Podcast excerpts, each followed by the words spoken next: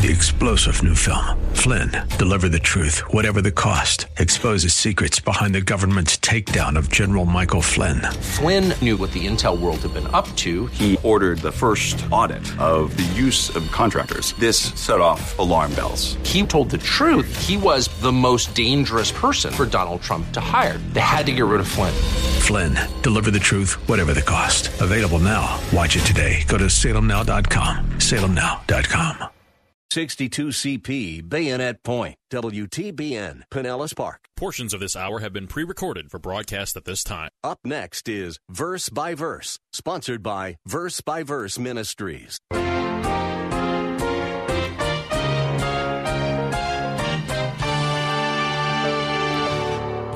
See, it's one thing to tell somebody that you're sorry and how horrible this is. It's another thing to go into action and say, I'm sorry and I'm going to do something about it. That is mercy. That's pity plus action. That's how merciful people are. They do something about those who are hurting. Pity plus action. Being merciful sounds fairly simple when we hear it in terms such as these. Yet most people generally find themselves stuck somewhere between the pity and the action. In fact, true mercy is so contrary to our human nature that it is an identifying mark of the people of God. We welcome you to another broadcast of Verse by Verse. Pastor Steve is continuing his study of the Sermon on the Mount. Today he will begin to look at the fifth of the Beatitudes Blessed are the merciful. So, just what does it mean to be merciful? What should true mercy look like in our lives? To find the answers to these questions and more, let's join Pastor Steve. Matthew chapter 5, as we continue our study in Matthew's Gospel, we find ourselves in the Sermon on the Mount and specifically in the Beatitudes, which start the Sermon on the Mount. And we are at Matthew chapter 5, verse 7. Jesus said, Blessed are the merciful, for they shall receive mercy. Blessed are the merciful, for they shall receive mercy. These words form the fifth beatitude spoken by Jesus, as I said, in the Sermon on the Mount, the beginning of the sermon. And though this is really the briefest of all the beatitudes, it consists of only six words in the original Greek text, this fifth beatitude is profoundly rich and deep in meaning. Profoundly rich. There's a wealth of meaning here, but ironically, though this beatitude does have a wealth of meaning, it is perhaps the easiest of all the beatitudes to misunderstand and misinterpret. Very easy. And I'll tell you why. The reason for this is that on the surface, it looks as if Jesus is teaching that if you treat others with mercy, then they'll treat you back with mercy. In other words, if people see that we care about them, then they'll be sure to return that and care about us. Now that's how some interpret this. That's what it looks like on the surface. But is that really what he meant? When Jesus said, blessed are the merciful for they shall receive mercy, was he saying that if you are merciful to others, then you can be sure that those you, you showed mercy to will be merciful back to you.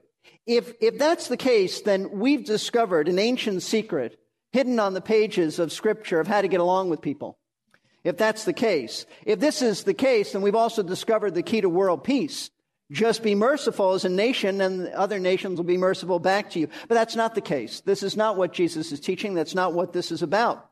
Even if you didn't know anything really about this beatitude, even if you didn't know the, the meaning of this beatitude, you should certainly know that this can't be what Christ is teaching. And the reason is very, is very simple because neither scripture nor experience support the view of life that says mercy shown to men brings mercy from men. The Bible certainly doesn't teach that, and experience doesn't teach that.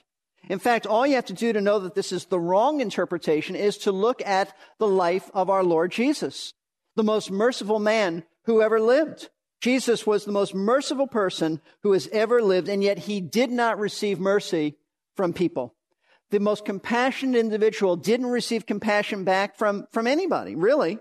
As you read the New Testament Gospels, you soon realize that Christ's ministry on earth was characterized by mercy and compassion. Not only did he mercifully save many of those he came in contact with, he saved their souls during his three year ministry, but on countless occasions, Jesus physically healed those who had no hope of ever getting better apart from, from his compassionate touch. And out of compassion, the Lord fed, fed hungry multitudes, not, not once, but on several occasions. He also cast out demons from those who were under their control. Folks, that is a compassionate ministry that we often overlook. Oh, yeah, they were demon possessed. Big deal. Well, it is a big deal. Even his teaching ministry was motivated by deep compassion as he instructed people when he was exhausted, when he was weary, when he wasn't feeling well. He also demonstrated great mercy by associating with those who were the despised and outcasts of his society drunkards and prostitutes, tax collectors, and that of mercy and concern for the grieving. Jesus even wept at the funeral of his dear friend, Lazarus. And I personally interpret that that he was weeping uh, out of compassion because he saw the impact that death had on, on others because they were weeping. In fact, Jesus was so filled with compassion that Luke tells us that he once actually stopped a funeral procession in order to minister to a crying widow who had just lost her, her only son. And when an adulterous woman, you recall, was brought before him and the Jewish religious leaders wanted to stone her to death, Jesus mercifully intervened and protected her from being killed.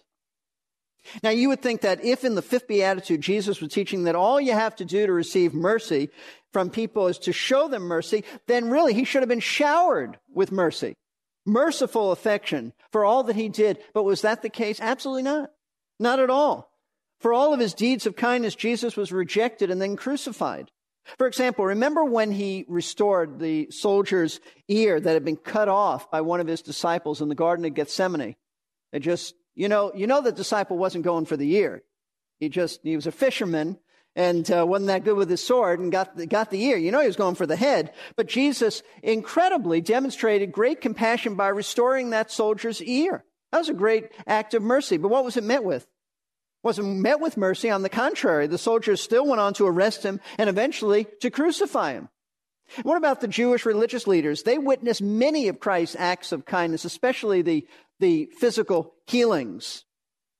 How, how, what was their response? Did they say, you know what, we're going to be so kind to you? Actually, if, if anything, they were not softened in heart to become merciful. On the contrary, they, the more they were exposed to his mercy, the more they became hardened and really focused on killing him.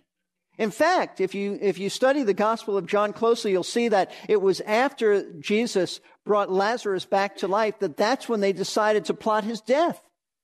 So no, mercy was not met with, with mercy. So if the fifth beatitude doesn't teach that if you show mercy to others, they'll show mercy back to you, what, what does it teach? Well, we're going to find out this morning. But I would also add that, that it's not only scripture that teaches that, that this is not the right interpretation, but experience teaches as, as well.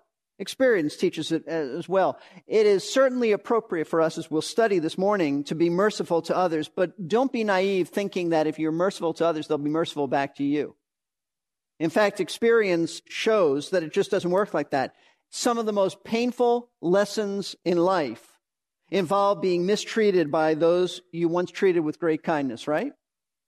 Most of us have experienced what we would call in our society being knifed in the back. Somebody that you extended great love and demonstrated mercy and kindness to ended up hurting you. Because that's, that's human nature. That's, it's more appropriate if we understand what the Bible teaches about man's wickedness to, to say if you show mercy to others, expect them not to show any mercy to you. Expect them to, to go the opposite. So it certainly is not true that if you extend mercy to others, they'll extend mercy to you. What does this beatitude mean? Well, this morning we're going to ask three key questions, all centered around the subject of mercy as it relates to this beatitude in order to, to delve into this and find out what is the meaning. What is the full, complete meaning of this beatitude? We're going to ask number one, what is the meaning of the term mercy or merciful? That's, that's the foundation. If we don't understand what that means, we can't understand anything else. Then secondly, we're going to ask, in what practical ways can we be merciful to others? We, we want to get the broad understanding of mercy, but we don't want to leave it as a broad understanding. We want to practice mercy. We want to be specific. We want to know the details and how we can apply this. Then the third question is what happens to those who are merciful to others? What, what is the end result of being merciful to others? So let's begin by asking that first question that will help us to understand this beatitude. It's this What is the meaning of the term merciful? That's where it all begins. First thing we want to note is that when Jesus said, Blessed are the merciful, he was describing citizens of his kingdom. That's what the Sermon on the Mount is about. In contrast to those who are outside of the kingdom, this is how citizens of the kingdom are. And the Beatitudes tell us this is what they are in their essential disposition and makeup. In fact, each, and I remind you that each of the eight Beatitudes focuses on a specific quality character that uniquely belongs to followers. We are different from religious hypocrites. We are different from pagan secularists. And in this, in this fifth beatitude, the Lord is telling us that those who are saved by His grace have been transformed into merciful individuals. We're, we're, all, if you're a believer, we're all in the school of mercy. Nobody shows it perfectly, but, but it is demonstrated in our lives. And like the four previous Beatitudes, this one also follows the normal progression of a Christian's experience in coming into the kingdom. First, because of God's conviction of sin in our own lives, we realize that we have no righteousness of our own. We're wicked sinners. We have no merit to bring before the Lord. And so Jesus said, Blessed are the poor in spirit. That's where it begins. We are spiritually bankrupt. We are spiritually destitute. We are, we are spiritual paupers. And this awareness of spiritual bankruptcy leads us to be brokenhearted over our sin because for the first time we realize how vile we are. We realize that we're not good people. We're not, we're not nice, but a little naughty. We're wicked and we deserve hell. And so we're broken over our sin. And that's why the second beatitude says, blessed are those who mourn. We mourn over our sin. We're, we, we lament. We weep inside and sometimes outside over our own wickedness. Next, we realize that as vile, destitute, grieving sinners, we have no rights. No rights towards God, no rights towards our fellow man. And so we stop insisting on getting our own way. How can a sinner get his own way? How can a sinner insist that his way is the right way? And so, and so that's why the third beatitude states, blessed are the gentle. Blessed are the meek. Blessed are those who, who understand what they really are and don't go through life fighting people because they insist on their own way. But now that we see ourselves for what we are, we cry out to God because we realize that there's one thing that's lacking in our lives now on a practical, from practical standpoint. We lack righteousness. And that's why the fourth beatitude says, blessed are those who hunger and thirst for righteousness. Having seen our sins so much, we want righteousness. We want godliness in our lives. We long to be holy. We long to be righteous in character. And so we cry out to be more like Christ in every area of our lives. That's the heart cry of a true believer. He desires to be like Christ, conform to his image. And one of the first evidences that show up in our life that Christ has saved us, regenerated us, given us that new nature, and has begun to conform us to his character, we realize that we have been and are being transformed into merciful people. That brings us then to the question what is then the meaning of mercy? What does it mean to be merciful? The basic concept behind this, this Greek word that's translated merciful is compassion for people in need. It's compassion for people in need. It involves certain feelings of pity and sympathy, but I want you to note this very carefully. Mercy means far more than simply feeling compassionate towards someone in pain. You'll have those feelings, but it doesn't stop there. Mercy goes beyond feelings of sympathy and empathy. Those who are merciful, watch this, those who are merciful take specific steps to relieve and alleviate the pain and suffering of others. That's what mercy is. In other words, the essential thought behind the concept of mercy is that it is compassion in action. Action is, is critical. You don't have mercy if there's no action. Those who are merciful do something to relieve the, the misery of others. If you want a concise definition of this, I think uh, D. Martyn Lloyd Jones really, really summed it up when he said that mercy is pity plus action. Pity plus action. See, a merciful person does more, as I said, than feel sorry for someone in pain. He goes into action and does whatever it takes, whatever he's capable of, of reducing and lessening the pain. Let me illustrate it this way.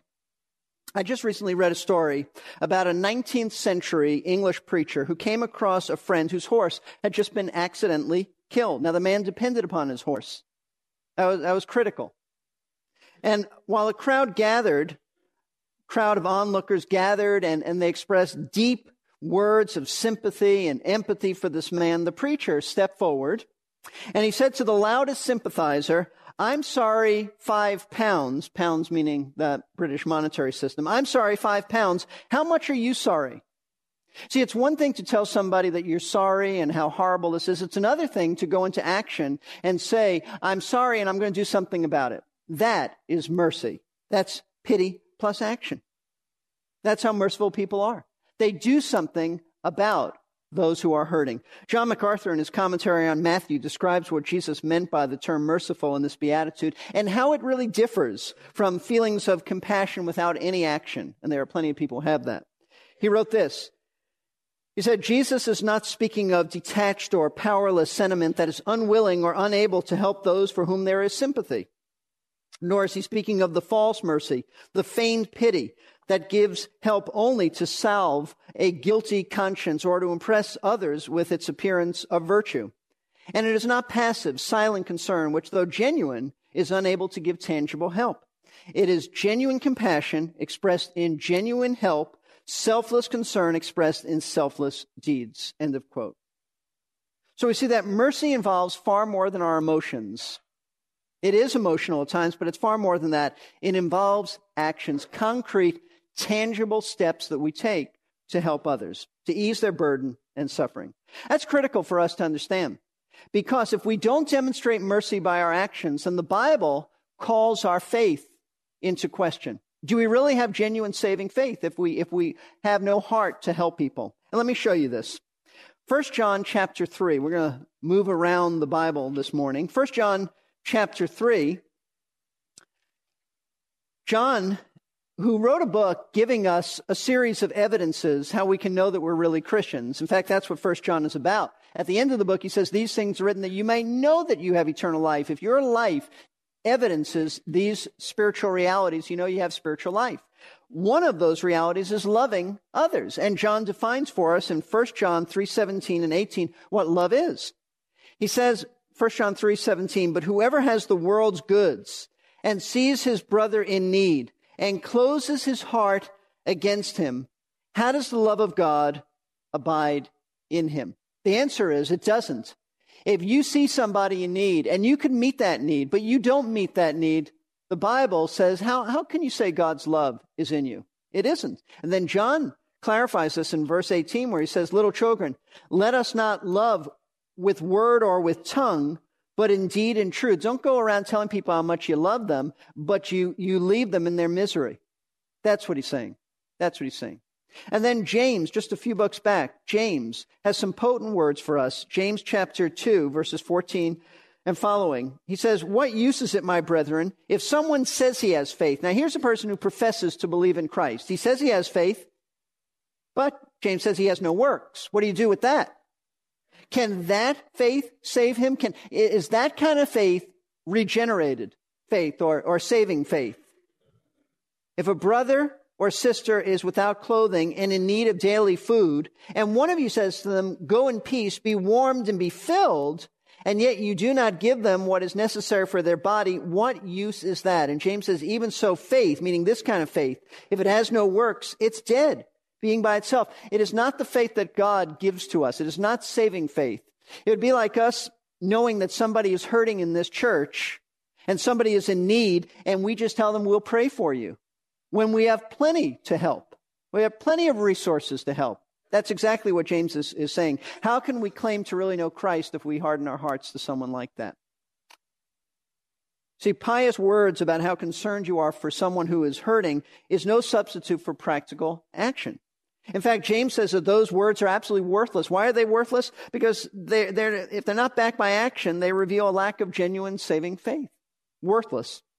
And that is precisely why, as we go back to Matthew 5, that is precisely why in this fifth beatitude, Jesus said, the merciful, those who are merciful, have been blessed by God. Blessed meaning approved. They have the smile of God upon their lives. Because what he's saying is only citizens of his kingdom are truly, in a biblical sense, merciful.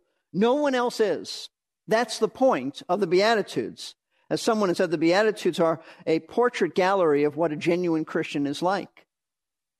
those outside of the kingdom are not merciful in a biblical sense. I'm going to touch on that a little bit later, but keep that in mind. What this means is that the unsaved, lost people who don't know Christ are by nature selfish, unmerciful, with hearts that have never been transformed by grace, and they are not capable of practicing merciful acts of kindness in the biblical sense. That's an important truth to grasp. Very important truth to grasp. Believers show mercy while unbelievers do not. They're not even capable of it. And I want to show you this. When the apostle Paul, and you should turn there in Romans chapter 1, puts the world on trial, Romans 1, 2, and 3, places the world on trial to prove that all have sinned to come short of the glory of God.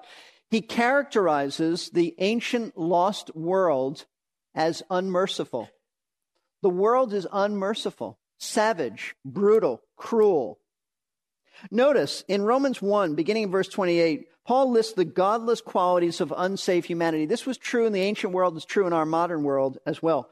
Romans 1, verse 28, may be applied a little bit differently, but the essential truths are there.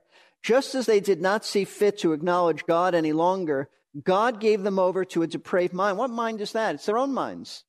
Their own minds are depraved to do those things which are not proper. And what he, what he does at this point is he lists man without, without a whole lot of restraint in any way, left to himself, carries out his sinful behavior with these actions. Verse 29 being filled with all unrighteousness, wickedness, greed, evil, full of envy, murder, strife, deceit, malice. They are gossips, slanderers, haters of God, insolent, arrogant, boastful, inventors of evil, disobedient to parents, without understanding, untrustworthy, unloving. And then notice, notice what caps it all off this is the culminating evil of this long list of ungodly qualities. He says, unmerciful. Unmerciful. And from what we know of the ancient world, it was a very cruel world. It was a world without mercy. It was a cruel place to live. To the ancient Greeks and Romans, mercy was considered a sign of, of deep weakness. In fact, one Roman philosopher referred to mercy as the disease of the soul. And why would he say that? Because they viewed mercy as, as a sign of weakness, something that real men didn't do. Real men were about power and control, not being sensitive to the needs of weak people, not, not being thoughtful and considerate to, to stop and help somebody in need. That was a sign of weakness. And in their love of power, the Romans could be merciful, without any mercy, merciless in inflicting great suffering upon others. For example, in the Roman world, Fathers had the power to decide if, if their newborn child lived or died. If a newborn infant was a female rather than a son or was born with some kind of physical handicap, the father could just turn his thumb down and the child would be immediately drowned. That was the ancient world. That was the ancient world. Regular citizens had the power to treat their slaves as, as living tools that could be disposed of whenever they desired. And even husbands had the authority to have their wives actually put to death for the smallest irritation. That was the ancient Roman world cruel, heartless, without mercy, savage. What about the ancient Jewish world? Because that was really the context in which our Lord was, was speaking. What about them? Though the Old Testament certainly spelled out that, that God required his people to show mercy, they didn't usually do that. Where did he show this? Where did he spell this out? For example, Micah 6 8 says this He has told you, O man, what is good. What does the Lord require of you? But to do justice, to love kindness, that's mercy, and to walk humbly with your God. There's, in fact, even a song put to that. Hosea 6:12 says, "Therefore return to your God, observe kindness and justice, and wait for your God continually." They were sh- they were told to show kindness. This this wasn't hidden in Scripture. This was very clear. Yet the majority of, of Jewish people did not do this. They often reduced their religion to mere outward observances of rituals. That, that was all was. External performance. And they had no regard for God's honor or the welfare of people. And you know what happens when this takes place? And it can easily take place in our lives when, if we're legalistic and if we only, only have a, an outward, um, external performance mentality concerning our, our faith, if it, all it is is outward show, here's what happens. You become harsh and hard and judgmental of everybody who's different from you. self righteous, and you become unmerciful. And that certainly was the attitude of the Pharisees. And you see this so clearly in how the Pharisees reacted to some of the things that Jesus did, especially what he did on the Sabbath. That tendency toward merciless judgmentalism certainly can creep into our hearts very easily. We will have to stop here for right now, but we will rejoin this lesson in our next broadcast. You have been listening to Verse by Verse with Pastor Steve Kreloff. If you would like to learn more about this radio ministry, please give us a call at 727 239 0306. Meanwhile, we encourage you to a Three star general Michael J. Flynn, head of the Pentagon Intelligence Agency, knew all the government's dirty secrets. He was one of the most respected generals in the military. Flynn knew what the intel world had been up to, he understood its funding. He ordered the first audit of the use of contractors. This set off alarm bells. The explosive new documentary, Flynn, Deliver the Truth, Whatever the Cost, uncovers the facts behind this scandal. Flynn told the truth. He was the most dangerous person for Donald Trump to hire. I find out the worst enemy that I'm going to face in my life is right here in America. They took my assessment and they wanted me to change it. And I was like, I'm not changing it. They had to get rid of Flynn. With in depth interviews, archival footage, and never before seen personal records of the man behind the headlines. I just felt like I was drowning. Flynn, deliver the truth, whatever the cost. Available now. Watch it today. Go to salemnow.com. Salemnow.com.